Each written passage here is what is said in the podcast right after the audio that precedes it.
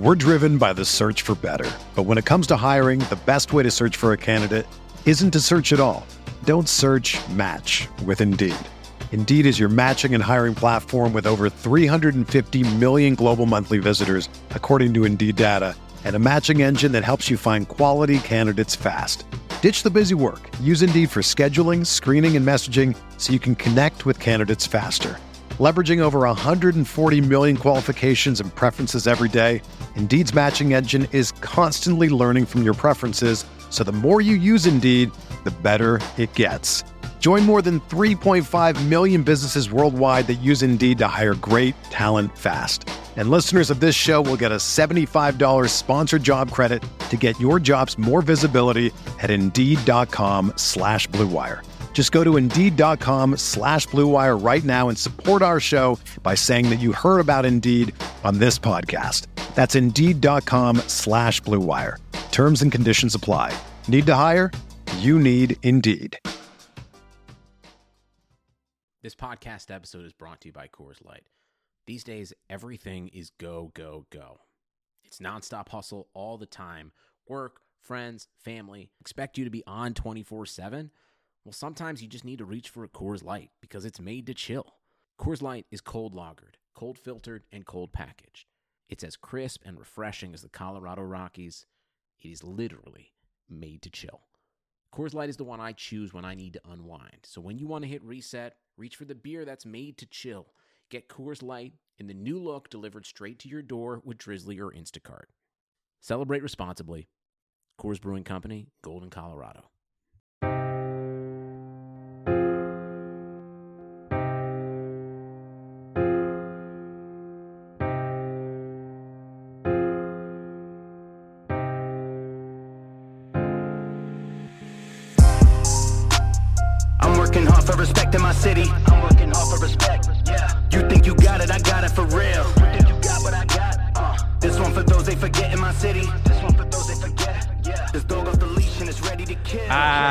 Yes. What's good, everybody? Welcome back to Veterans Minimum at the Lamb Show, as where you can find me at Veterans Minimum, as we can find everything for this show.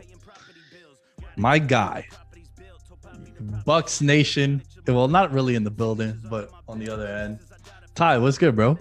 How's it going, man? Thanks so much for having me. I love that you just dropped the at and not the name on the intro. It's so cool. If my at wasn't just my name, I would do the same thing. But for me, it's kind of a horse apiece. But I'm good. You got the you got the New Orleans Saints, Drew Brees. Are, you- are you a. Saints fan? I am. I am. My guy just retired a year too late, um, but he's gone now. He's not on the cap anymore. So uh, I had to rep a little bit. Well, I'm glad that you said a year too late because I think it's about three years too late. Personally, um, I hope that doesn't sting or fuck up the relationship that we got right now. No, But I mean, listen, he definitely cost them two postseasons ago. I would say before that, I, I you could argue the Rams won, but I mean they should have won that if not for the pass interference. Anyway, I think he does throw a pick uh, in in the overtime. Or yeah, it's overtime in football, right? I feel like sometimes I, I mess up the different things with sports. Like I always get the numbers wrong for quarters and everything except basketball. I always say it's 12 minute quarters in football because I'm just so basketball minded. But yeah, you could argue that too. But I think Brees overall was good enough for them to win with the cast they had until this last year. And then this last year, you know, I was hesitant all along because think the year before it started to show, and this last year it was like, oh man. I mean, they put in Jameis for that one drive when he got when Brees was hurt or whatever it was, and like the team just looked different. And I was like, this is sacrilegious, but maybe he should just play a little bit more. But you kind of have to go out with him after 09, but it wasn't great these last few years. Listen, as someone that has been financially invested to the New Orleans Saints, and I think I tweeted at you and and uh Megan, Megan Reyes, yeah. Megan Reyes, who's a Saints fan, also shouts to her. I was like, so it's you two that I have to send my Venmo for to be refunded for the Drew Brees collapses. But yeah, man, yo, one of the most iconic, honestly, bro, honestly, I feel like he might be the most influential quarterback of all time. Really? Yes. And what I mean by that is before him, you never even looked at a dude that was under six two. It's true. Open And the then ever Russ. since opened the door for Russ, Baker, I know he fizzled out, Kyler. I know he fizzled out, but Johnny Manziel never gets drafted if it ain't for Brees. And I know people are gonna tell me Doug Flutie, bro. It's like, yeah, I get it. Congratulations. Enjoy that. But Drew Brees is a Hall of Famer, has won Super Bowls. uh, all these records. So I think the most influential quarterback of all time is Drew I think, Brees. I think what's going to be fascinating. I mean, obviously, there's gonna, you know, every NFL person, there's going to be like a bunch of like autobiography or not auto, but biographies that are like glowing and all this, blah blah blah. We all know that's coming. I think when someone who's like thoughtful and like looks at it from a real perspective, it's just a fascinating career to dig into. I mean, like clearly one of the greatest quarterbacks of his era, never wins MVP, which is mm-hmm. like a mm-hmm. fascinating Brees thing. I think part of it is just bad timing. Like guys like Aaron Rodgers peaked and like you know overall I think you could argue that just especially just regular season statistically Brees over 5 years may be better than anyone, but he was so consistent at the same level and these other guys had these peaks and valleys that were higher. So he never wins MVP, gets the one Super Bowl 3 years into his Saints career, uh, never goes back. So it's one of those. I mean, that that's pretty common, right? Like Rodgers hasn't been able to go back yet. Pretty similar tra- trajectory there but I think it's just a, a really weird career. It's weird that the guy never wins MVP. Also, you know, the league kind of hates the Saints for a while there after 2009. That might play a role as well. But uh, it's it's definitely, and then of course the other criticism, right, is like he all he throws for 15 years is slant passes, and he throws 5,000 yards of slant passes every year. It's uh, I don't know. It was nice having him though. I'm not looking forward to rooting for a team, although you could argue the last year or two, but really now uh, an almost rudderless team. I mean, Jameis is locked up, sure. Uh, you know, pluses and minuses there, but I've only had the franchise quarterback as long as I've been a Saints fan. Rooted for him since 06. So I'm a little concerned that we might get into Bears territory in the next five years here.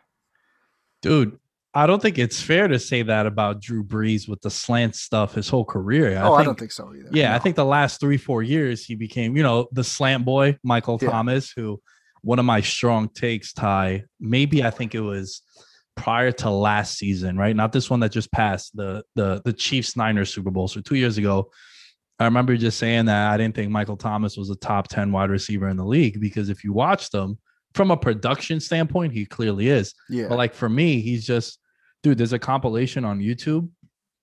His 149 catches. Yo, like 125 of them are within 10 yards of the line of scrimmage. Yeah. That's a product of Brees not being able to get the rock out quick. Absolutely. But Brees, like early on, he used to have Marques Colston down the field and oh, Devery Henderson too. Remember him? Like who oh, yeah. like who cats like three 70 yard bombs a year. He was like Tyreek Hill, just not as fast, but he was always just like be wide open. And they would have these guys that he could just you know, Jimmy Graham also was a was one of the early tight ends to like change the tight end position. So Lance Moore was their Lance Moore, yeah, wild games back in the day. Yeah, Lance Moore randomly hopped in my locker room the other day. oh man, I gotta I gotta get in your locker room. Yeah, bro, it was just mad random. so. but yeah, dude. So uh, enough about the Saints talk, and uh, yeah, hats yeah. off to Drew Brees. Man, I want to before we really dive into it, and I know your podcast is primarily about the Milwaukee Bucks, and I listened to a couple of your recent shows, and I reached out to you, and I was like, "Yo, man, I would love to connect." You know, we're both a part of Blue Wire, and oh, yeah. one of the the main reasons why I joined Blue Wire, Ty, to, to be honest with you, is because I love the networking. I, I love meeting new people. I love the storytelling. I think the one thing that my show really does is I shine light on the storytelling. Again today it's it's it's 316 day baby my stone cold tank top you know what i'm saying? I, thought that was a soccer kid at first. It makes a lot more sense now. I was like what kind of a sponsor patch is the top part of a guy's bald head? Now i see it. Come on man. This is the greatest living american of all time right now stone cold. Who else who else drank beers and flipped off their boss I don't know, but it, it sounds aspirational to me. yeah, for sure.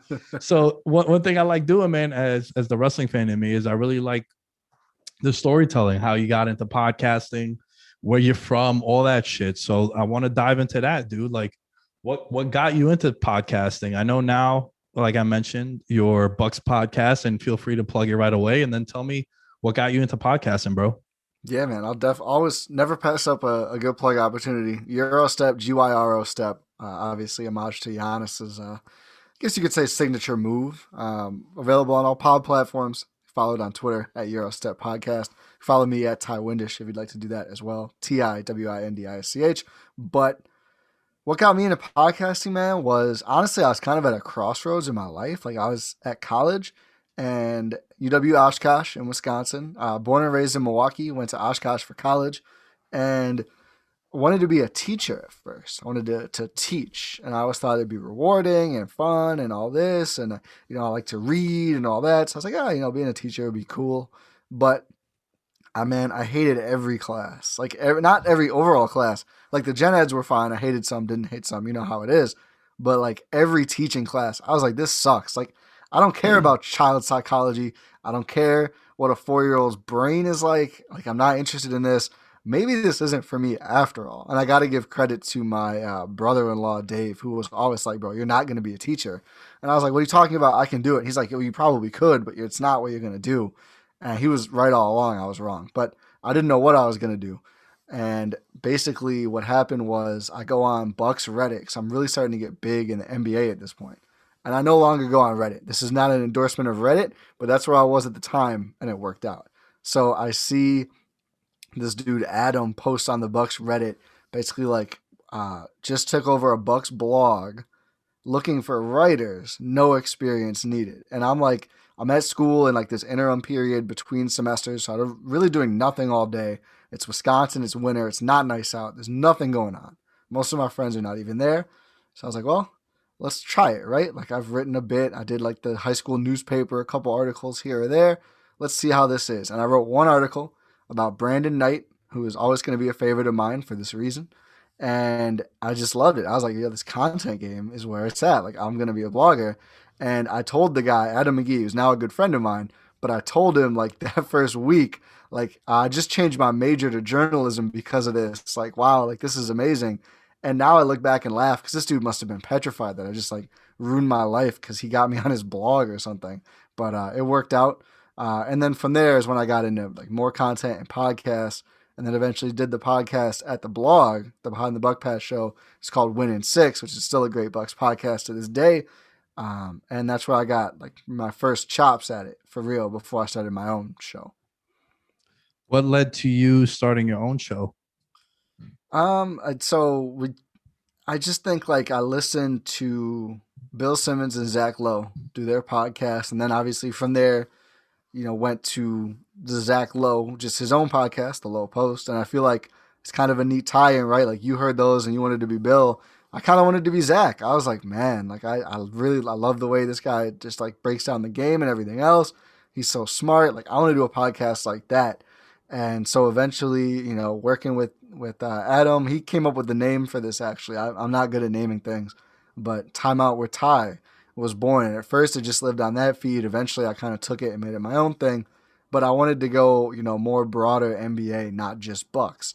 So I mean, I had everyone on. First episode was Adam because obviously he got me in, in the game. Had everyone from the blog pretty much on back when, and then I would just start reaching out to random people. Like I had Shea Serrano on. I had Jason Concepcion at Netw3rk who just launched uh, Takeline, like number one podcast. I had him on in like 2015, like before I feel like way before podcasting is what it is today. I, I don't think anybody saw this kind of. I mean, money is what drives you know business decisions, but it just wasn't as big. It wasn't as established. So you could just ask people on Twitter, and they'd be like, "Oh yeah, why not? I'll do it." Um, I pretty much got everybody I asked back then. It was nice, but that's when I got into you know more leading interviews, more doing shows like that, and really that's where, I mean, you don't do 120 episodes making basically no money. I think I sold one ad deal myself for like seventy dollars over that whole run, and I'm paying SoundCloud, so I was definitely in the negative on Time Out with Ty. I, although I kind of got my first internship based off it, so not really. But um, you don't do it that long unless you love it. So like I just fell in love with with doing this, with talk coming on the mic and talking, and I just knew I took a little break after it for a little while, but then I quickly got into Eurostep. But I just knew like I just wanted to do this pretty much no matter what. Like it's just so fun and it's just like out of all the stuff like writing and making videos and all that and i like making videos but i just think podcasting is always going to be my favorite i just think there's something that sets it apart well there's a level of intimacy that you get where your guests something we were yeah. talking about before we started recording about the difference between like radio and podcasting because you know just uh, I, i'm very honest with my audience on here so i like to pull the curtain back a little behind the scenes, Ty and I were speaking for about 20 minutes before we started recording. And while we were just kind of just shooting the shit, getting to know one another more so like voice recognition because, like I said, we've been DMing each other for a couple of months and just like, you know, shooting the shit, whatever on Twitter. And then you said something which was really interesting, which I think is the biggest appeal to podcasting that you said, yo, I'm going to start doing that more with my guests because I've been doing this recently with some of your guests that you've had on. You've, you've had on some dope guests. And it's like, you can't do that on the radio because they come on at 11 17 and you got them until 11 26 and then before you know it you're done. So you have to have your questions lined up and you have to maybe send it to an agent or a manager yeah. to to to get it approved right? When you interview athletes that's something now i'm working on Th- this one's going to be a little easier because he's a, he's one of my friends but you know one of one of my buddies plays for the pistons right? Jerami Grant um buddy like buddy to have. Yeah he's he's a really like my buddy lucas who makes the the merch for me that's one of his best friends. So we've like met high and by kind of thing but he's coming on the pod soon. But nice. you know with him it's going to be a different conversation than when i have an athlete that i've never met before because there's a level of trust and also we're familiar with one another does that make sense Oh yeah, for sure. I did. Uh, I was lucky enough when I was writing for uh, the Step Back, a FanSided vertical, a couple years ago. It's probably like 2018 now. But I got to do a phone interview with DeAndre Ayton, and it wasn't. It wasn't a podcast. I probably. I think I ended up posting the feed when I did my Patreon uh, a year and a half ago, just because I was like, it's actually good audio, and I feel like it. It was almost like a podcast. I didn't just like ask him a bunch of nothing but stilted questions. But that is like some of the athlete interviews can get closer to that where it's more like a media scrum than a podcast. If it's like, you know, they're kind of on it, like not, not on edge, but on guard a little bit. Like, we don't know who this is.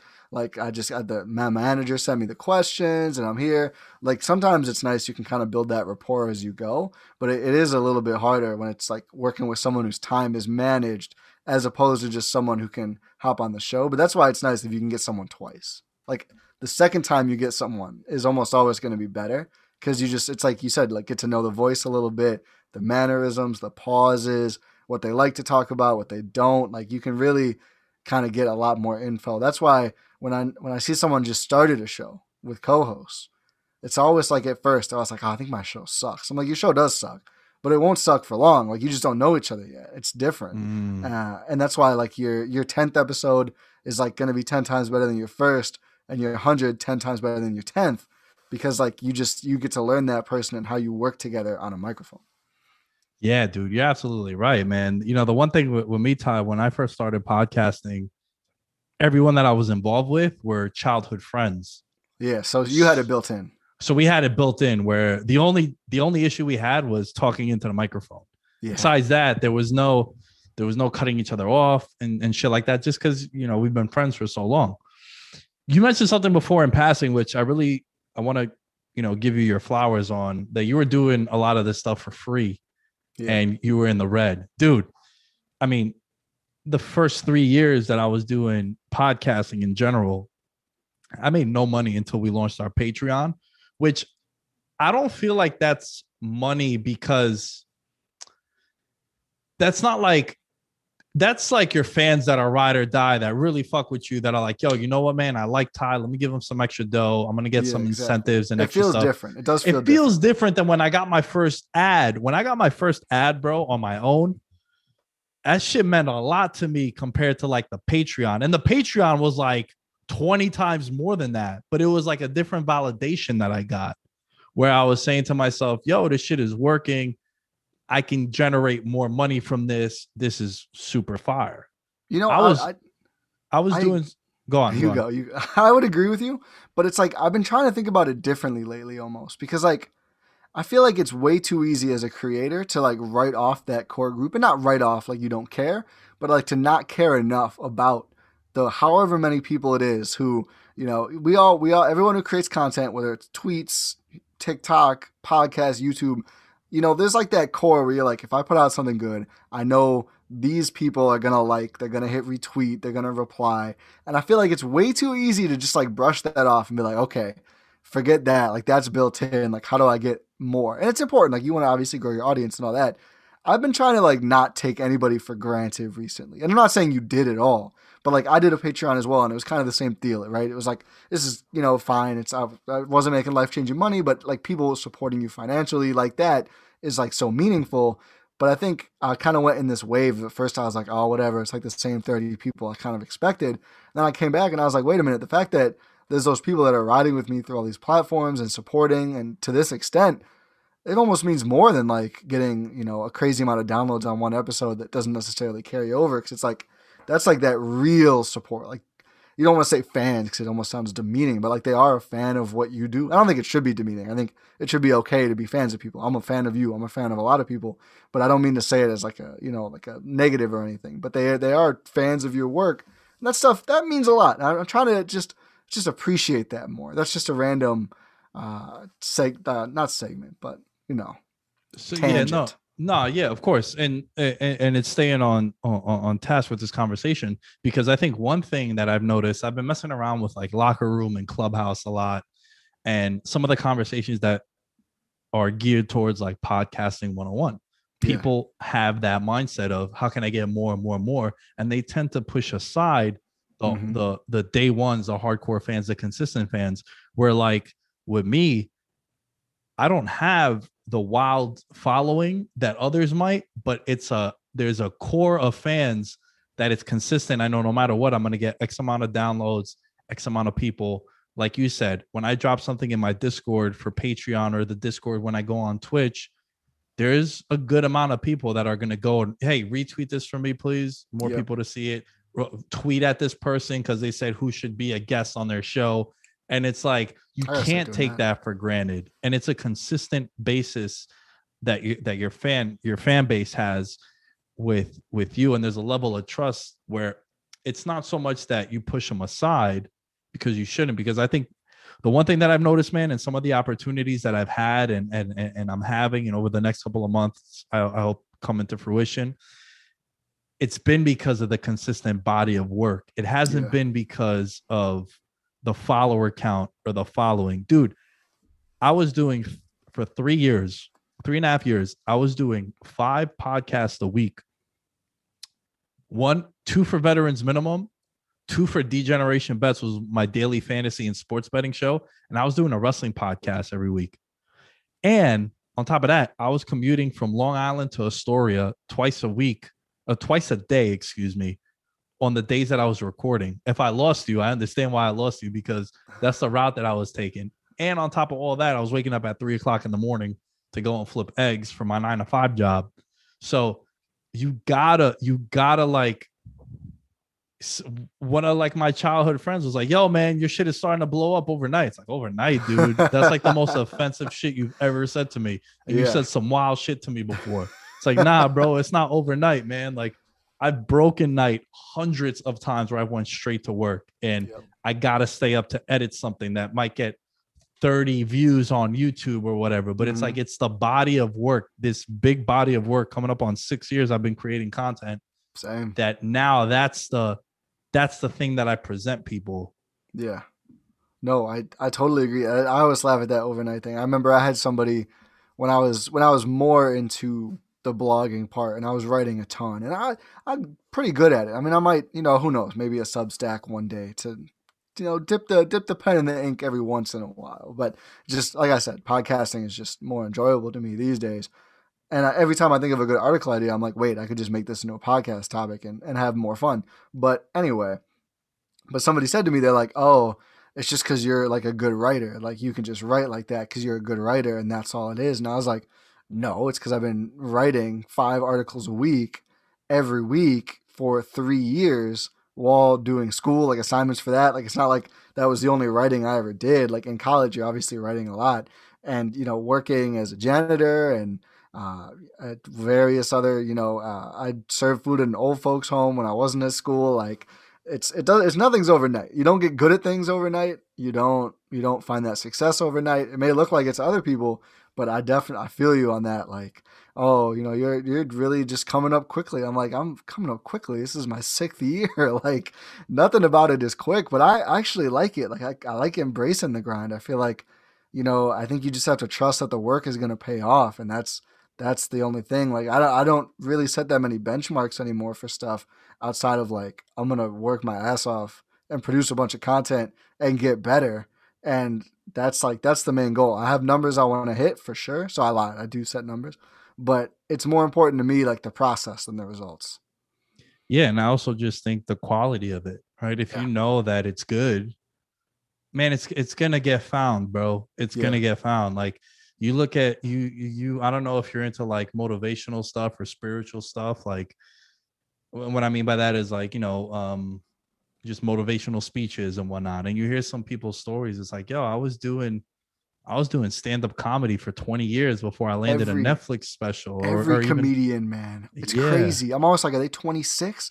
I'm 41. I'm like, oh my god. Yeah, right, right. Yeah, for sure. And then you look at like the the Gary V. He talks about like he never created a piece of content until he was 31. I just turned 30 four days ago. So it's like, you know, you just put things in a different perspective. And like, yeah, it's just you have to embrace it, right? Because you said something before about about podcasting, how like you love to do it, right? And like your show, right?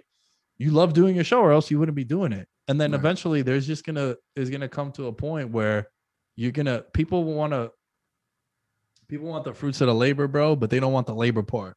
Yeah, They just want the finished product. And and I said this one time, man, when I was just fucked up off like 12 IPAs, I was just like, hey man, we're not gonna agree with the shit that happens in our life, but it makes us who the fuck we are today.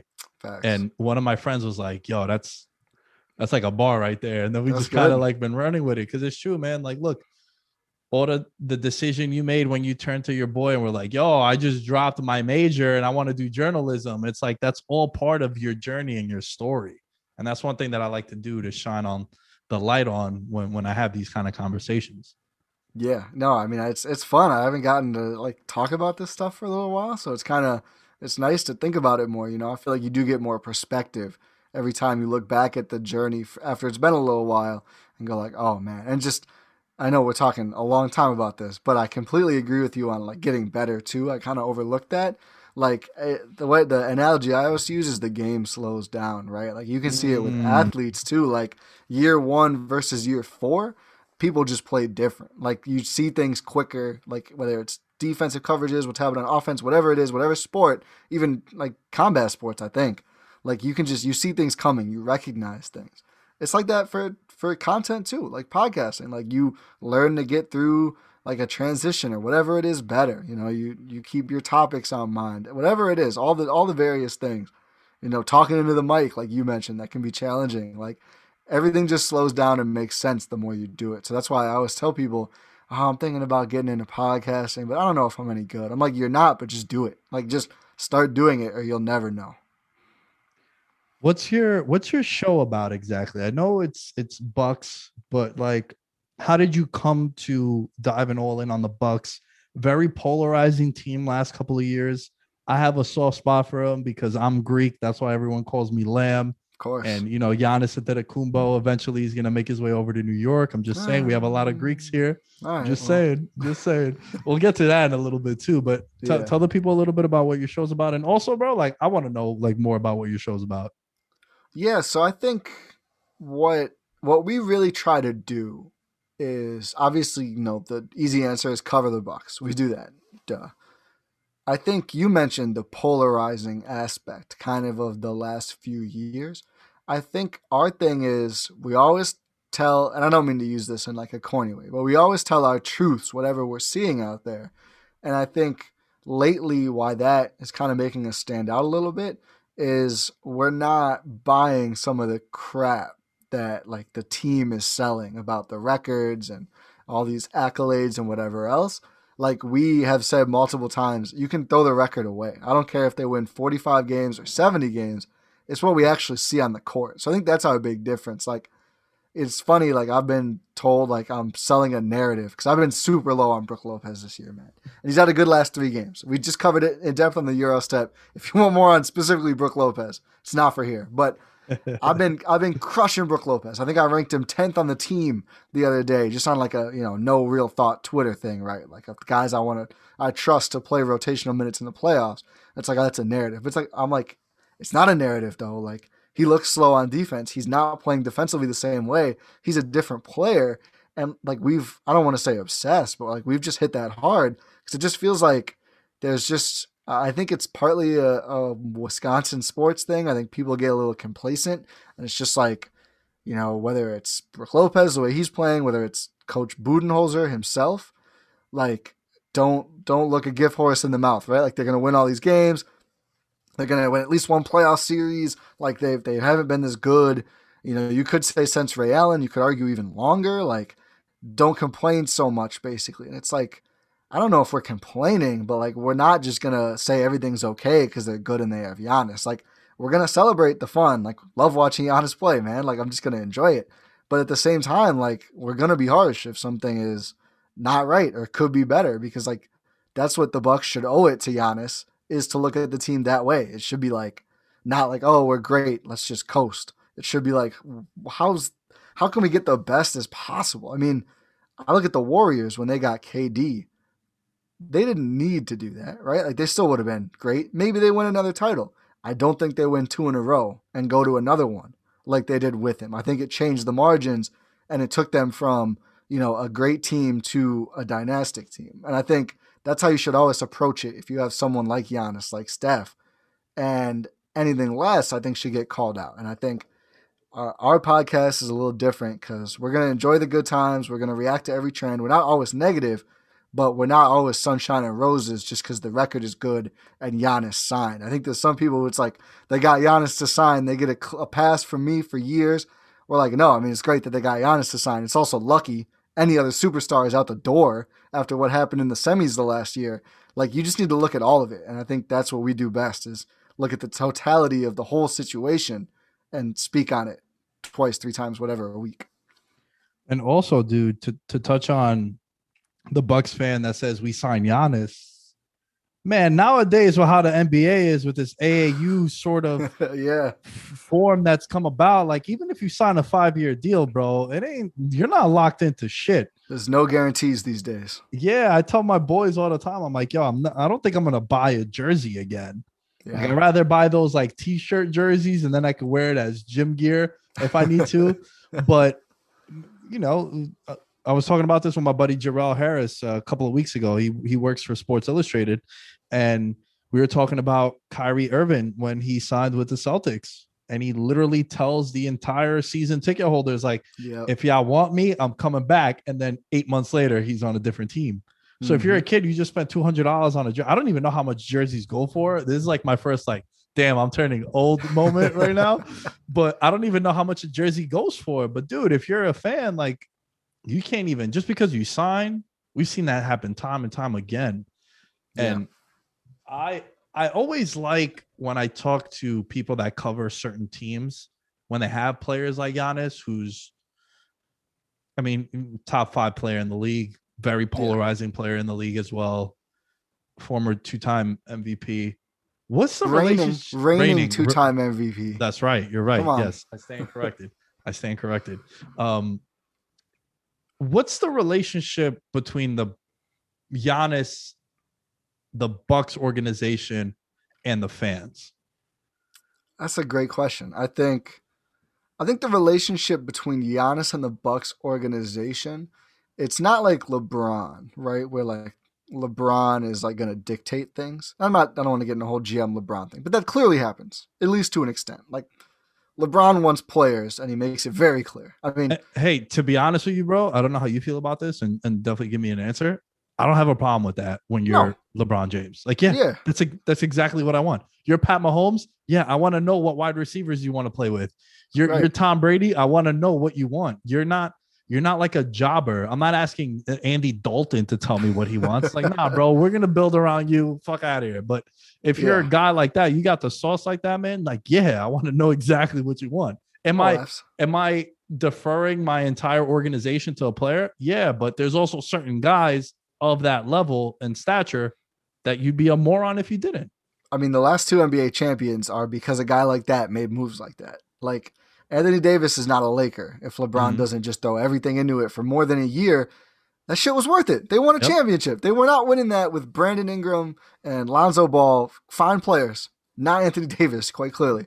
Um, and Brady got all his buddies there. I mean, Gronk changed the Super Bowl. Like those wide receivers that Tampa Bay had, that everyone, I mean, again, great players, but and when push came to shove, like Gronk was the one coming through at the end of and, the day. And, so like, and and Antonio Brown right? Yeah. Another guy that played with Brady and Only for Brady. off- Yeah. Yeah. So yeah, that's interesting. So so go on. What's so it's not a it's not a GM LeBron kind of thing between the Bucks and Giannis. No, it's almost like they're courting him in a way, is the way I look at it. Like they are constantly kind of trying and clearly succeeded at least to a point. It's more like I don't I don't think it's like because he's not good enough or anything like that. I don't think it's like if he wanted that situation, I think he could have that situation. To be clear, I think from Giannis's point of view, he doesn't want to concern himself with that. I don't. I just like that's not the way he looks at the responsibility of being a franchise player. Whether that's right or wrong, like we've seen, we just talked about, it can work. I'm not gonna begrudge him for not wanting that. His thing is like, you know, put a winning team around me. That's what I want. And you know, I think he's a loyal guy. I think he's happy Khris Middleton is still there. Do I think he went in and said keep Khris Middleton no matter what? Probably not. Maybe. Maybe it's implied. It's hard to say. And I'm not saying, you know, that was the deciding factor in Khris staying. Think the org likes Khris too, and he's been largely very good, but uh, largely great. Um, but I think it's more of that relationship where it's like, you know, I'm listening. Like, what are you gonna do? And so, like them getting Jrue Holiday was the impetus for him resigning. I don't think it happens if they don't get him, but I also don't think Giannis started the thing like Jrue Holiday is the guy. It needs to be him. I think they were like, go make us better so we can win a championship. And he was satisfied with the result. That's the way I look at it. It's almost like a, you know, what do you got? What do you got? He's not gonna name exactly what you should do. It's it's almost harder in a way, right? Like GM LeBron is easy. It's like, oh, we have to find out how to get Anthony Davis. Let's do it. You're gonna you're gonna collude. It's gonna be not that hard. Giannis, it's like, what are we gonna do? We gotta come up with something. So far, they've done it. We'll, we'll see. Uh, we'll see how it goes over the next five years.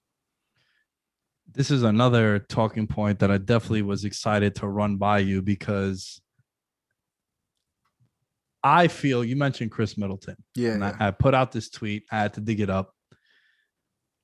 Middleton got 180 million dollars. That's going to be a reason why Giannis is going to leave one day. If you look at that roster, if he's making that much money as your number two guy, I don't know if that's it, Chief. Is there a more polarizing player on the Bucks than Khris Middleton? Because as a NBA Twitter guy, as a guy detached from the team, he's a guy who like like for the Knicks, for the Knicks, it's Frank Ntilikina. yeah. You ask 10 Knick fans about Frank, you'll get 10 different answers. Where does Middleton fit in this role? Because for me, I feel like he's the most polarizing player for the Bucks. Another example that I have, I've literally coined this phrase, Ty, the Jamal Murray effect, where Mm. Jamal Murray, bro, you you watch him night to night, you're gonna get a different vibe from him. Like Yeah.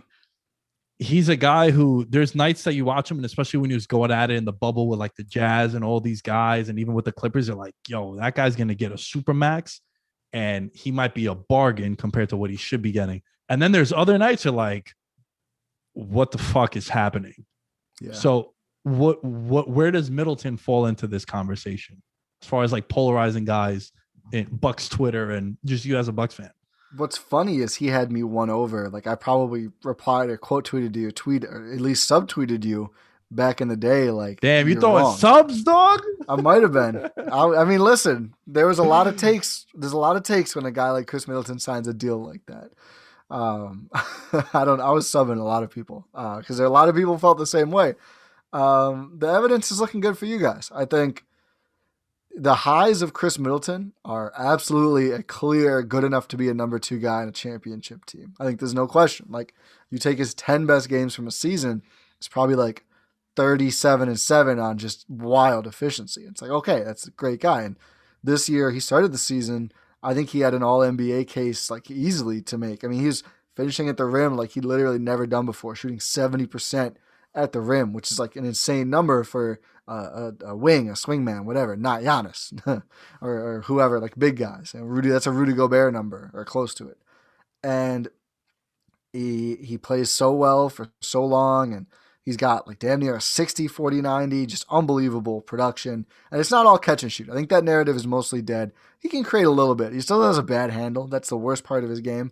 But he can pull up anywhere. It doesn't matter how covered he is and make a shot. And I think that's probably the best part of his game is he can his his pull up is now ridiculous. But the issue is This was great for about two months. He was unbelievably good. Seemed like all the doubters were going to be silenced.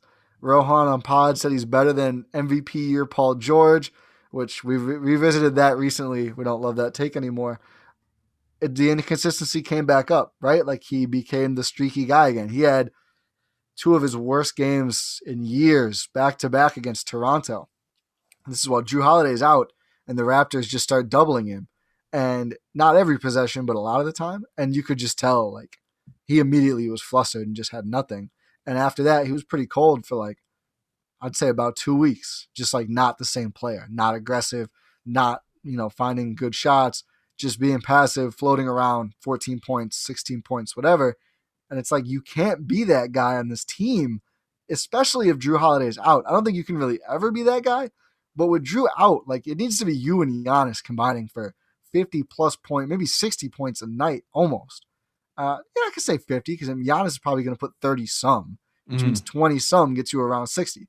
Khris needed to be that guy, and he just floated around and wasn't that guy. And it's like, as recently as last postseason, he was good against Miami. Against Orlando, the whole series he was bad, and like the Bucks were down 0-1 in that series. I don't, I don't know if they were seriously going to lose, but they looked terrible for about a game and a half, and Khris didn't look good the whole series. And it's just like you can't really do stuff like that, man. Like that's the difference. And it's like the I think the there's a segment of Bucks Twitter. You mentioned he's polarizing. It's true. There's a segment of Bucks Twitter that you know the other half they agrees with you. He's not good enough. He's not consistent enough to be that second guy. That half will throw out like, let's trade him and get Zach LaVine. and the other half just laughs. You know, the, and this is before this year. Zach LaVine got better. I digress. You know, uh, the efficiency's not there. He's not as good a defender. Blah blah blah the make his own shot stuff and like big moments is narrative. And that's where I was. But now it's like I've seen it so many times where I don't think it's narrative. I think you do need someone who is always going to be able to step up. And he's not going to make every shot. No one does that. But like at least be able to step up and, and shoot the shots and, and be there and show up. And I think, you know, you look at the Raptors series in 2019, Khris had one of his worst games, I think in a very close game in that series that the Bucks could have turned around and won and he just didn't show up. And the Orlando series, uh, the Miami series doesn't really matter how well people played with how bad the team looked, mm. but it's just like that inconsistency has been there. So I think you know he's a he's a great player in a sense, but I do think it's crucial to get that Jrue Holiday guy to kind of take some of that load of like there's a game you just nothing's going to come easy and you just need to manufacture points. Khris hasn't done that in every game like that that they've needed him to, or I would say even close to every game. Man, it's funny that you bring that up about that, like the trio, right? You need to have three guys. And one conversation I was having last night with my buddy Dylan, who's a big, big Nets fan, and he's been a Nets fan since like Kerry Kittle days, you know, mm. like he's been a Nets fan since Jersey. And I was trolling him because they were playing the Knicks last night at the time of recording. And I said, Hey, man, are you excited for that three of 22 shooting game that Harden's going to have in like a game five? he's like, you realize that that's not going to matter because Kyrie and KD are going to be there too. And I was like, fuck, you just ruined my entire mindset of trolling you when it happens because he's right, right? Like, yeah. And and that's the thing to to bring it full circle back to the Bucks. Middleton, if you have Jrue and you have Giannis, you can you can get away with that, you know, seven of 20 shooting game that that might come about where you just don't have it that night. Where I think yeah. that's the biggest thing when you have three or more stars that it's gonna happen. Like Harden, man, you look at his playoff resume, even Paul George, dude. That's why I think the Clippers and those Thunder teams and the Pacer teams, dude. I went on a rant last year by accident. I just felt like I was kind of just talking out of my ass. I was like, yo, because I'm a big like th- this kind of kills me in some ways, Ty, but I respect analytics. I trust them. I don't always believe them though. No, I'm I'm I'm getting to where you're at now. I, because I've had this shift recently, dude. I was talking about it on the locker room that I did today with Alan. Daniel Jones, PFF said that he was the most accurate 20 yard thrower in the whole league last year. And I was like, according to what? I watch the Giants twice a week. I watch them on like Game Pass. He, he misses guys wide open. Like, where where do we see this? So with me with like the analytics stuff, it's like, yo, I'm a big eye test guy. I still like to trust my eyes. Uh, I tend to watch sports with the volume off. Like I'll play a podcast or I'll play music just because I got a lot of shit that I'm doing. And I'm just watching and I start talking about Paul George. And I'm like, yo, I feel like he's had wild performances in the playoffs and while being a bad, like a terrible, right? And then I start looking, it's like, yo, for every 30 point game he has, he has like a eight for 26 or like a a, a 12 point game where seven of his yeah. points came at the line. And you're just he is the high profile Khris Middleton. There's a lot of similarities there. Yeah, man. Yeah. And you mentioned about like the the the MVP year, and I think that was in reference to when he was on the Thunder, correct? Yeah, he was third and he called it his MVP. Year. Right, right. Well, I felt like, you know, I had voted for him for MVP. I mean, I don't have a vote, but like yeah, yeah. It, in, in my opinion, I thought he was MVP that year. But you know, coming back to this and like with the Nets talk and that that's another question that I have for you as a Bucks fan. You know, you guys are a title threat, title contenders. Who is the team that scares you the most coming out of the East? And I'd call you crazy if you didn't say yeah, the Nets. I mean, I think it's obvious. To yeah. me, it's the Nets. I mean, yeah. I think, you know, let's give Philly a little respect. Uh, Absolutely. Because you know, I bet I bet Embiid to win MVP and Simmons Defensive Player of the Year too, man. They might both pay if Embiid's not out too long yeah, it might be a nice summer if both of them hit. So that's that's for sure. but the issue with them being the biggest threat is both of them. I don't. There's the fit's not there, and I feel like they Philly gets so defensive about this. It's like oh blah blah blah. It's like the same way the Bucks people get defensive if you say this stuff about Khris. I think like truth hits harder than than actual like baseless slander, right? Like I think you know watching that team, those two guys as the best two guys, they're not gonna win a title. They're just not. This spacing is never to be there. Embiid is trying to make up for all of it by now being a great shooter. Props to him. I still think, I mean, you talked about Paul George. I mean, Ben Simmons will have a postseason of mostly like 14 point games just because in the half court, what's he going to do to score? I mean, like, he'll set some nice screens here or there, he'll make some good passes, but he's not going to be able to break down a defense and score. And that's why, like, part of their hot start is because Tobias Harris is like shooting the lights out uh, I think there's a reason you bet Embiid for a regular season award, Simmons for a regular season award, and not a title. I don't think anybody wants to bet, and the bet relies on Tobias Harris. Like, no disrespect, a good player, always a little too uh, slandered, a little too uh, uh, slept on in the first years of that deal just because it was way too much. That's not his fault. You always take the most you can get. But he's always been Tobias Harris, right? And maybe he took a real step forward. I don't think so. I think He's going to have off and on spurts like he always has, but the Simmons and Embiid thing, I just don't see it as as being championship quality. I think it makes it too easy to send extra help to stop Embiid because Simmons is just like you can leave him, and the absolute worst thing is like maybe he cuts to the basket, but you're already there with two guys, so I, it's the Nets. You said I was going to be crazy. It's got to be the Nets, man. Like any team with KD is a contender, pretty much full stop. I thought the KD Kyrie Nets, you know, I was like probably gonna probably gonna make it out the East. I think they're up there with Milwaukee, and Milwaukee's been so up and down. But I just think like Kyrie has been so up and down. I mean, the word mercurial is used a lot for like NBA stars who, you know, the media feels a certain way about, but he really is. I mean, even his play, it can just vary so much. But then Harden, it's like the Warriors thing when they got KD. It's like the margin. Like if you want to argue that the ceiling doesn't actually move that much, just because clearly they could win a title anyway, they'd done it. So mm. like you, you could say the ceiling's not higher, but the floor is like right there now because like you mentioned with the with when you already talked about the Nets, right? Like if Kyrie has a bad game or so one of the two guards misses time, you have another one who can easily take all those touches, plus KD who makes up for anything on his own. So I think if they stay healthy, which is probably going to be the toughest part for them, they'll uh, they'll go a long way. I don't think chemistry is an issue. I think your best bet for beating them if they're healthy is Harden and Kyrie shoot too much and KD doesn't shoot enough. I think literally that's your best bet is they kind of beat themselves. Like we've seen this with KD before. I think that might be the only way you beat them four times in seven games. I think the other thing, going back to my buddy Dylan, he's been on the podcast a lot. That's why I've I mentioned his name, like my audience knows him. Yeah. And uh, he he says to me, there's like a running joke of like Kyrie Irving's, um, just like his day to day. You know, like he'll just like completely go AWOL and just no one knows where he's at, right? Like he just didn't do all star media.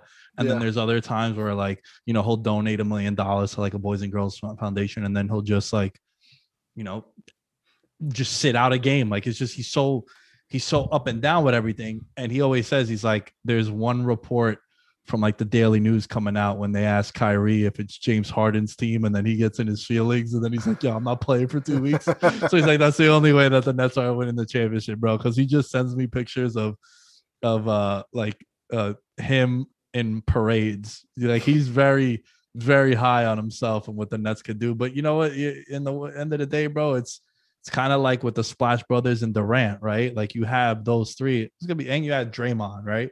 Yeah. Whereas now you look at the Nets and you know Blake Griffin. I think all the buzz around Blake was because people are thinking of old Blake. Like he's been a shell of himself for a I- while. I, don't I don't know if he's top six on that team.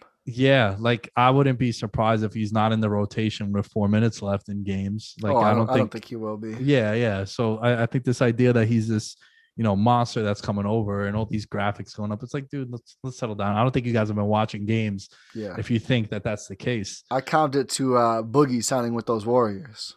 It's like I don't I don't think that changes much. He's not going to close games. I mean, he Yeah. clo- in the finals when everybody was out, yeah, they they let him score 19, and I think then he unfortunately got hurt again. But it's like, you know, if that guy in his prime, oh my god, like they're winning every single Yeah, game. But where he was at, you know, he's going to have a couple games where he makes an impact. They're not going to close with him. That's that's Blake with the Nets. Like he's going to help. He's not bad. Like he can pass. He's big, but no, he's not. I think like. I think Joe Harris is like actually really, really good, and that's the Mhm. fourth guy pretty easily. And then like Bruce Brown has just been like very good there quietly, and it's people are gonna dunk on me for saying Bruce Brown in a conversation with Blake Griffin. Guy's been awesome with that team. He's doing all the garbage work that you need to do on a team with three superstars. Bruce Brown's helpful, and DeAndre Jordan's been pretty good. So Yeah, and also for a second unit guy, a guy you can trust, and also like, dude, he's been there from the beginning of the year. yeah, So that's gonna mean something. There's a level of trust that the guys have on him too. Yo, I want to ask you this question, man, because uh, I've been I've been very outspoken about this for a very, very long time. I just turned 30 years old, right? If you Yeah, were to happy belated by the way. Thank you, man. Thank you. I wasn't saying that to hear happy No, birthday, know, but you know, know. if, if you want to be nice, I'll definitely take all the all the attention. But this idea that we're not patient with lottery picks, bro. Mm-hmm. I see it close to home with the Knicks. RJ Barrett last year, he sucks, he blows, get him out of town. Very polarizing. Now it's like, yo, you look at his numbers, he's having a sensational second year with the Knicks. You look at Julius Randle after his first year, another Knicks guy, right? We'll get to him in a little bit because I know you were hyped to talk about him. But just look at like Giannis his first two years six points, 12 points. Zach LaVine, 10 points, 14 points. Khris Middleton, six points, 12 points. Right. These are guys that are 19, 20 years old. And the reason why I said like I'm 30, right, Ty, is dude, if you were to stumble on a billion dollars and you were like, yo, Nick, here's a million dollars, bro, just because you're a friend of mine, I'm going to act a fool because I haven't had money. And then out of nowhere, I'm a millionaire. Like, I'm going to do some dumb shit. Yeah, It's the same thing with these lottery picks, dude. They come into the league, they're 18, 19 years old. They're thrown millions of dollars. Some of them are now LaMelo Ball, where like, yo, the- this, this is the franchise here. There you go. yeah. You right? go. Like, take over. Whatever happens, i- i- it's on you now. You don't think he's going to do some dumb shit?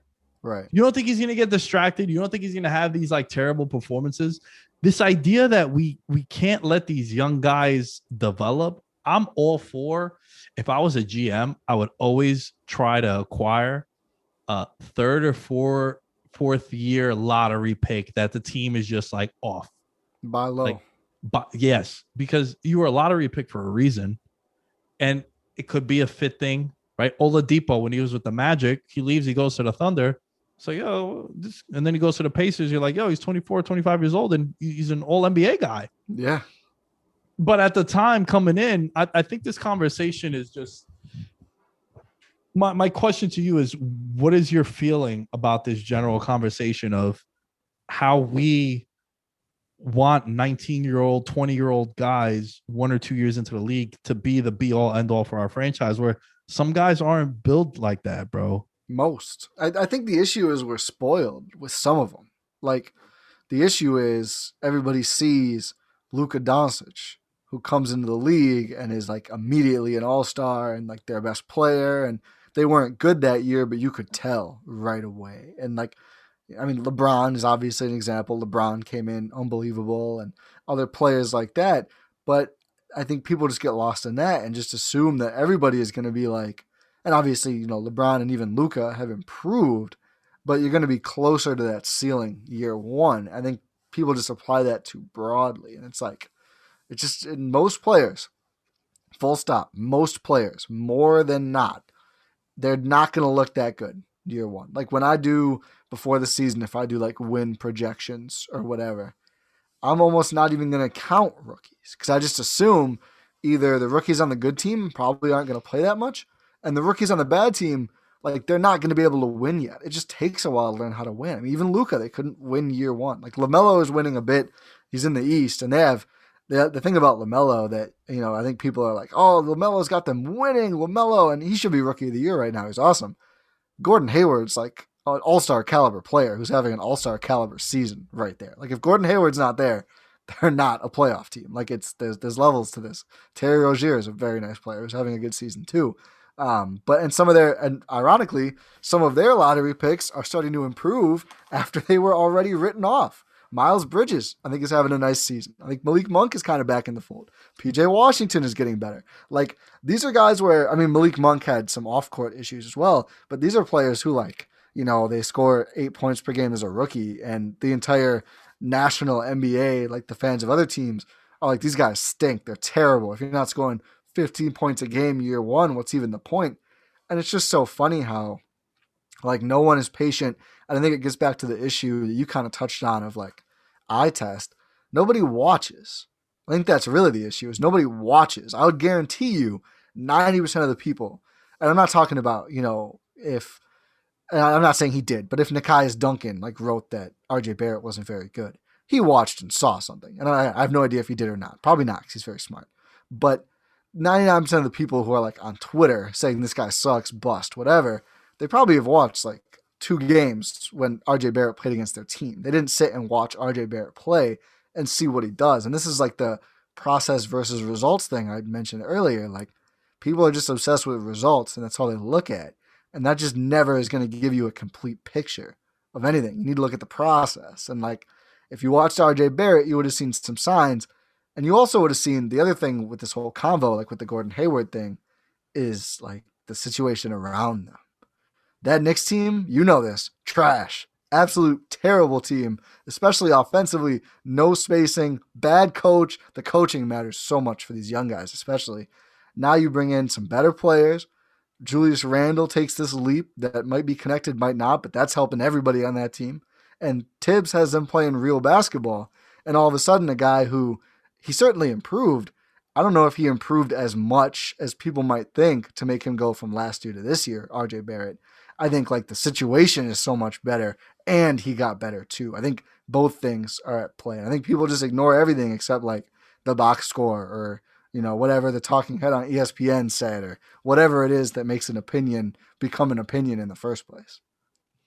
Well, I, I think both things can be true too, right? Like Yeah. the player made the adjustment and Oh, got yeah. better in the offseason and also the talent around them.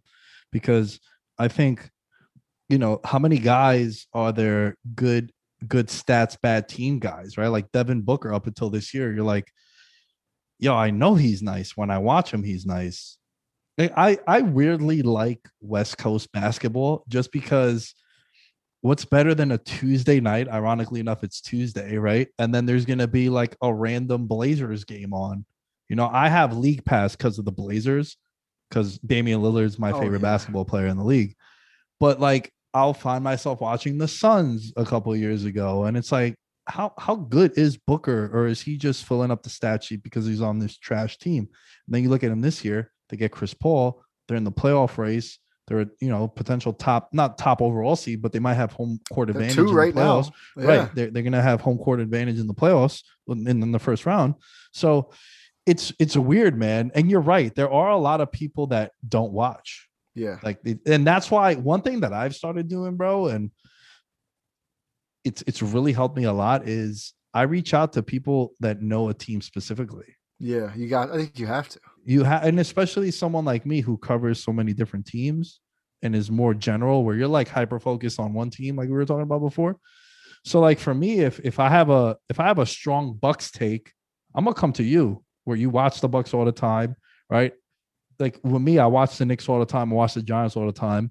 And then outside of like the polarizing teams, right? Like your Lakers and your Clippers and Milwaukee could be thrown into that too. Like the teams that are on TNT and ESPN all the time, you have a strong take. But you know, I was having I had this argument on uh Instagram post where I trashed uh Vucevic, where I was just like, the only thing that I said, Ty, was, yo, no one's gonna want to hang out with him all star weekend, bro. Like it's not well, a the the other the other guys from that part of the world.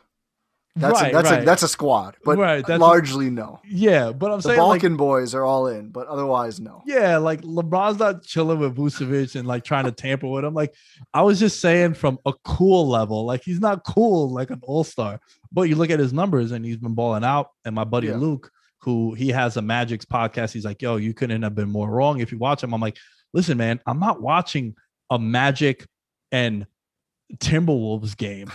I'm watching highlights and I'm doing the box score thing. So you're right that his numbers are all-star worthy. I was saying that it's like when Teddy Bridgewater became a Pro Bowler because 12 different quarterbacks pulled out. Yeah, I was like, yeah, Pro Bowl, you officially lost me.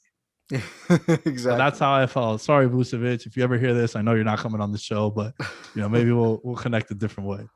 Hopefully. Um, yeah, I think that's. Uh, I, I mean, like I think like telling a joke like that. I, I don't look at that as the same thing. I mean, like the Bucks are gonna get stuff like that too. They play in Milwaukee. Like that's kind of just ignore it. Sometimes I'll laugh. Sometimes it's funny. But it's like when people just like absolutely trash, like you know, saying no one wants to hang out with Vucevic, hurtful. But it's not like you're actually trying to, you know, weigh in on his game. If you're like, this guy sucks, like he shouldn't be an all star at all, like that's a different story. And that's the kind of stuff I see all the time. It's just like there's no nuance. Like you can tell when someone doesn't watch. I talk about this with some of the other team podcasters at Blue Wire, like when it's chatting about whatever. And I was like, what what is your tell for your team when it's like you hear something that a na- national person says and you're like, oh, they haven't watched it all. Like I think uh, Rozier sucking is a good one for the Hornets. Rozier's been really good since he signed there. He's just he's a funny meme guy for the contract, but he's kind of played up to it, quite honestly. For the Bucks, for a long time, it was like Khris Middleton's only a three and D guy. Um, you'll still hear that one from time to time, um, and various other other things like that. Unfortunately, some of the Bucks ones were true, which is bad for the team. like the defense being a gimmick and everything else. Some of it hits too close to home, but a lot of it sometimes you can just like you can always tell. I think when someone doesn't do the research, and that's why, like when I speak on other teams on the pod, if it's not about like literally the game we just watched, I'm not gonna go super deep. Like I'm not gonna break down Julius Randle for 20 minutes because I've I've loved when I've seen him this year. I haven't watched 20 games of Julius Randle. Like I just love that he's doing what he's doing, but I'm not gonna try and I I just think it's important to know your blind spots, and too many people don't. Like for me, it's draft. I don't watch any college, so I'll just be like. I hear Cade Cunningham is awesome. I think he's to be a great player. I can't wait to watch him in the league. I'm not watching him now, though. I'm not to say if he's good or not. Like, you don't have to have a take on everything. You can just have a take on the stuff you know and then admit, like, hey, I actually don't know that. So I'd love to hear someone else talk about that. Like, we love to have draft people on and we'll be like, Bucks are picking 30. Who's going to be good? I'm not just going to wake up and be like, Tyrell Terry is the next Steph Curry. And I know this for a fact. Never watched him play. No idea. Don't think he's really played this year. I don't know. I don't know what I don't know. That's that's a great thing to admit and to be aware of. Self-awareness, I think, is very, very important for something like this because I'm the same way too. And also owning up to your mistakes, like when you say Yeah. something uh, completely false, I think there's nothing wrong with that. People have too much pride, and you build a trust with your audience where your your word becomes uh, it just means more, right? I got Right. some questions, bro, as we start to wind down Yeah. um it kind of ties into like the last sort of talking points that i had for this show but what moves do the lakers need to make in order to contend with the nets the nets right now have surpassed the lakers at some sports books as the favorites to win the title so what would you say the lakers need to do to contend with the nets Because I, I feel like, dude, I said on my preview show, Nets Lakers. This was before they got Harden. This was before people were really sure what Durant was going to look like. And I was saying this from when Durant first got hurt, Ty, that his body type is going to be able to withstand this Achilles injury. Right. Because he wasn't like a heavy set dude who now is built on his explosiveness. Is he explosive? Yeah, absolutely. But his bread and butter isn't the the Blake Griffin and John Wall shit. You know, like I always make the joke about Tim Duncan, how he was the same speed in 2K from his rookie year till he retired. That's why he played for 20 years at a high level. So Durant is a seven footer that could shoot. He'll be able to play until he's 40 if he really wants yeah. to. So even if he's not 100% Durant, if he comes back at like 85, 90%, Dirk. He's still, yeah, Dirk he Nowitzki. Could, yeah, he could be Dirk. And then when you have these pieces around them. So I was on the Lakers and Nets at the beginning of the year. What do you think the Lakers need to do to contend with the Nets? I think they need to figure out who's going to be the wing with LeBron in some of these high pressure moments. It may maybe it doesn't have to be a wing. Maybe it's like a more of a two three than a three four kind of player.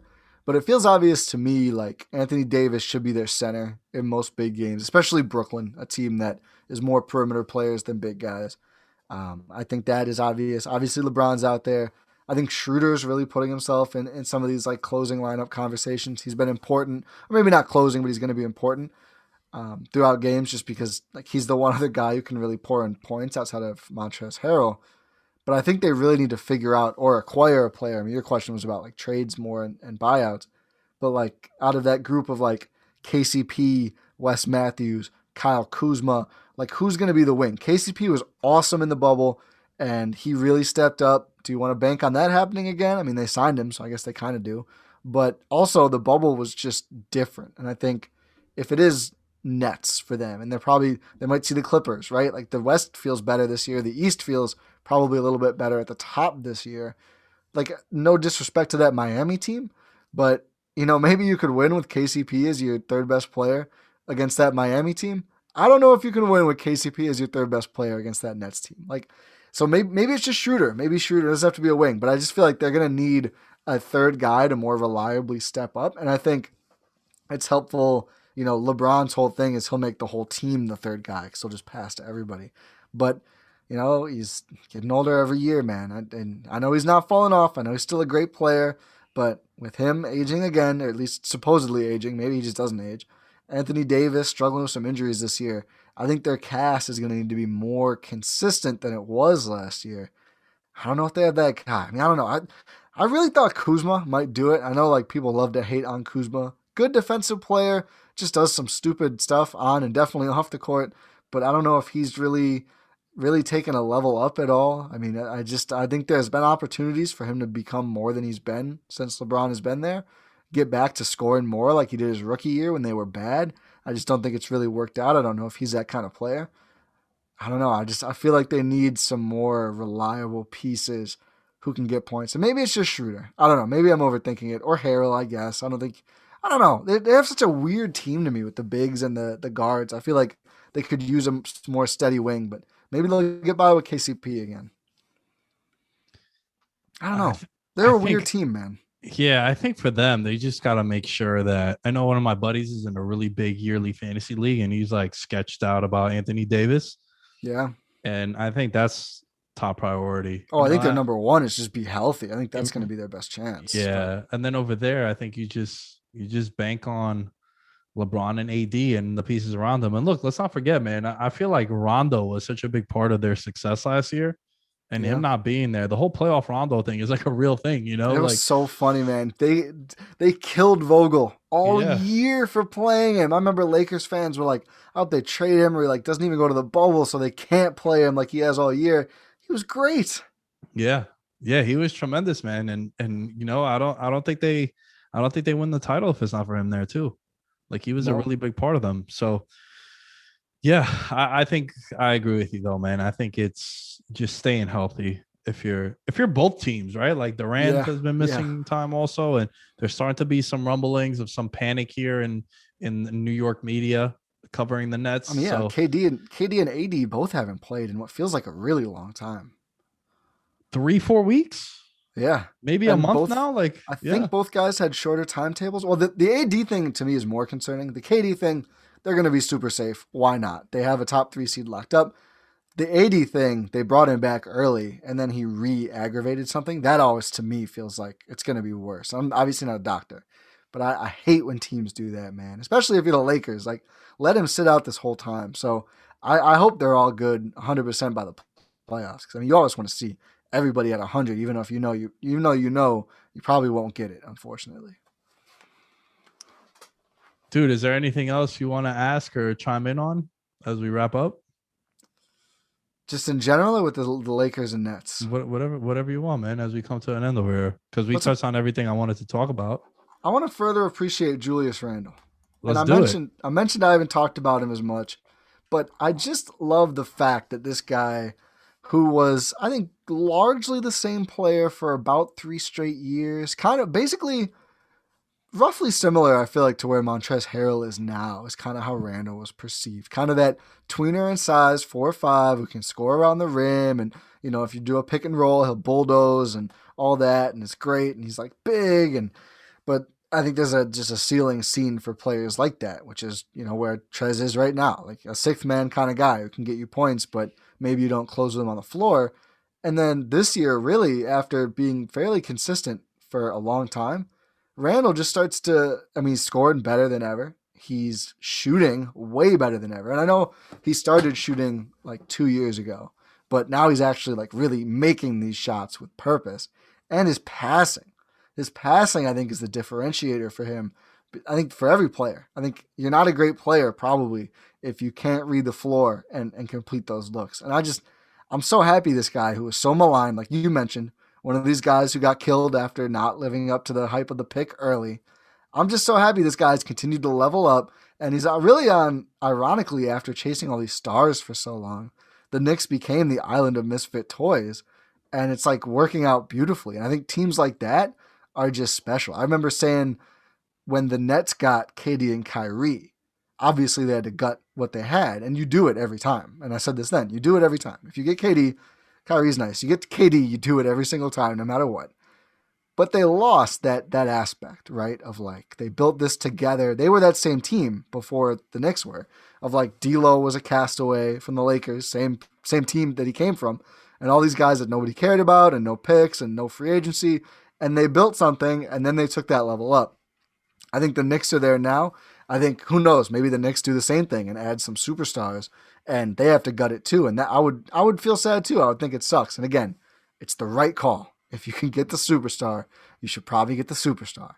But man, it's fun to just see like a team come together like that. Even their coach is kind of a, you know, a, misfit. Misfit. toy. Yeah, Yeah, yeah, it's like nobody. Everyone thought he, after the Minnesota thing, it's like, oh, he's done. He's he's a relic. He's he can't win anymore.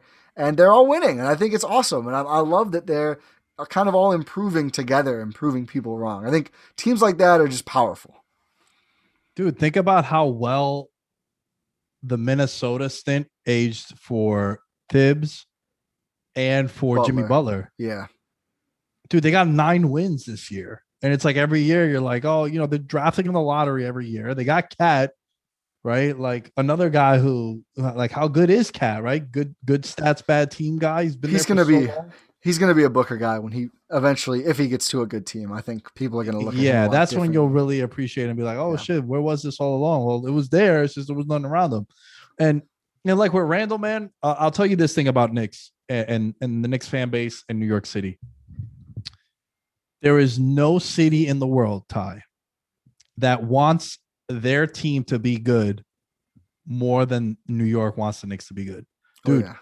they they were a game above 500 and there were 400 people on the corner of Madison Square Garden just going ape shit. Like it's just they want we want the Knicks to be good because it's the mecca, it's the home of basketball, the aura of the garden. Every player that comes to MSG, it's their favorite venue to play in, no matter what the circumstances are.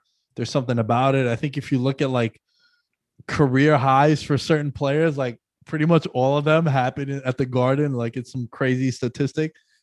And the Knicks fans, we love teams like this one that are Yeah. scrappy. They play defense. They're tough.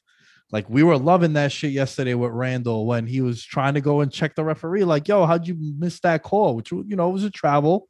Uh, I mean, it wasn't a travel because Kyrie blocked the ball there. So that's the kind of team that New York loves, right? Like there's no player that sends Knicks Twitter off the rails in a good way than when Quickley checks in or like Oh, Quickley yeah. has started the last two games. And it's like, yo, IQ is in, like you got it's must see TV, right? Like the floater is like a like uh death taxes and Quickley hitting a floater is like the new thing now. So and with Randle, like we we embrace that. We want those scrappy dudes. We want we want those blue collar guys that are just gonna buckle down and, and go to work. And it's an underdog story in a weird way, right? Like this dude, he came to the Knicks when we were sold the pipe dream of Durant, Zion, and Kyrie. And then we settle with Randle and RJ Barrett. And now, man, the entire fan base is just wrapping their arms fully around those guys. Yeah, I sometimes I wonder, and not not often, but I'm like, does Porzingis ever look back and think like, man, maybe I should have stayed.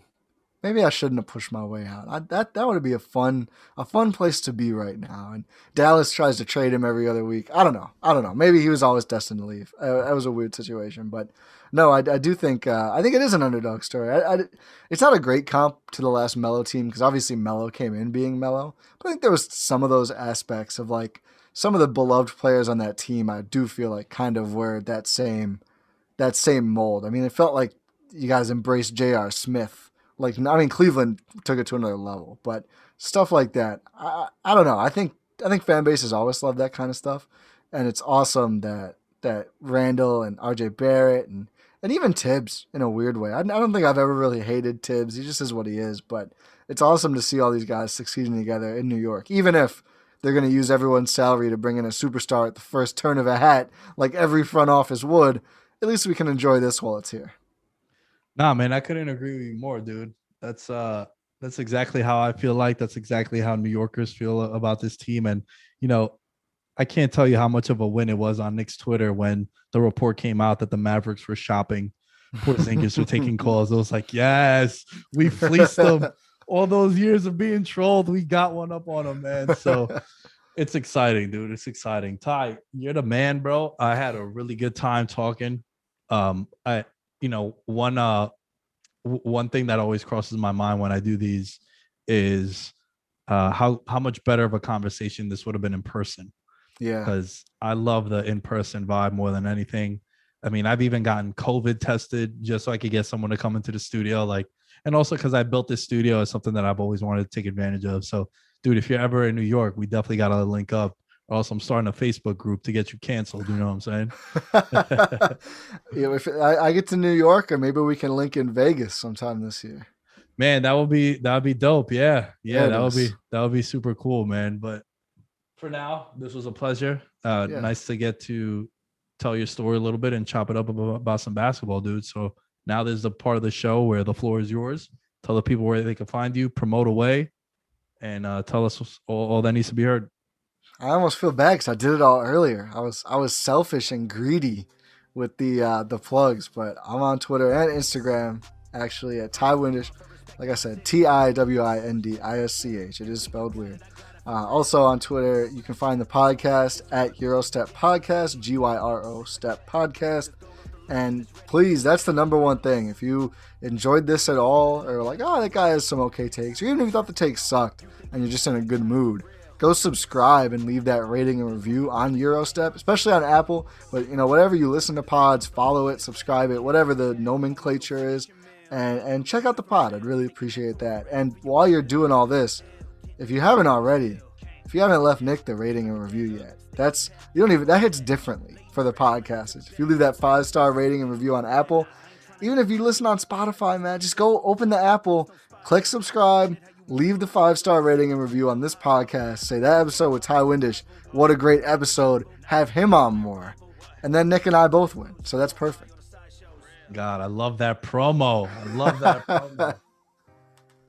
Nick Chavez, Christopher Velasquez, Daniel Gibson, Derek Platees, Devin Rondon, Jake Powers, Corey Johnson Hoops, Mike Wozniak, and Ryan Pisner. Thank you all for your monthly contribution Gang. to the Patreon, patreon.com slash veterans minimum. And yeah, that's it. I gave out the plugs in the beginning as well. Shouts to Ty. Shouts to Giannis. You think you got it, I got And it for shouts to real. Knicks Nation, baby. What I got, uh, You think you got it, I got it for real. You think you got what I got? Uh, This one for those they forget in my city. This one for those they forget. Yeah. This dog off the leash and it's ready to kill. Homie, go finish your meal. I'm coming for real. Taking that food right off of your grill. Nick, you too ill. Can't let it drop on me spill. Clogging the lane, I'm feeling the strain. I'm here for the spot to be filled. Not to be cocky, but all of you watching while I'm in the cup paying property bills. Got it. Thank you